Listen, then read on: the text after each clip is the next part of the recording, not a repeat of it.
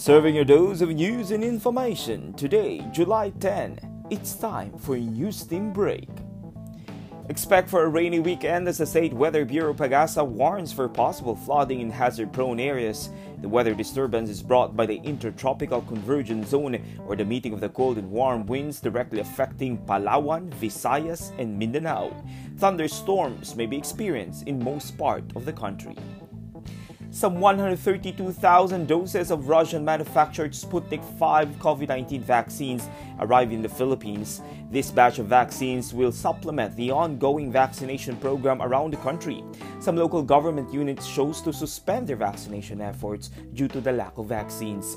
Another 37,800 doses of Sputnik V vaccines are expected to be delivered today.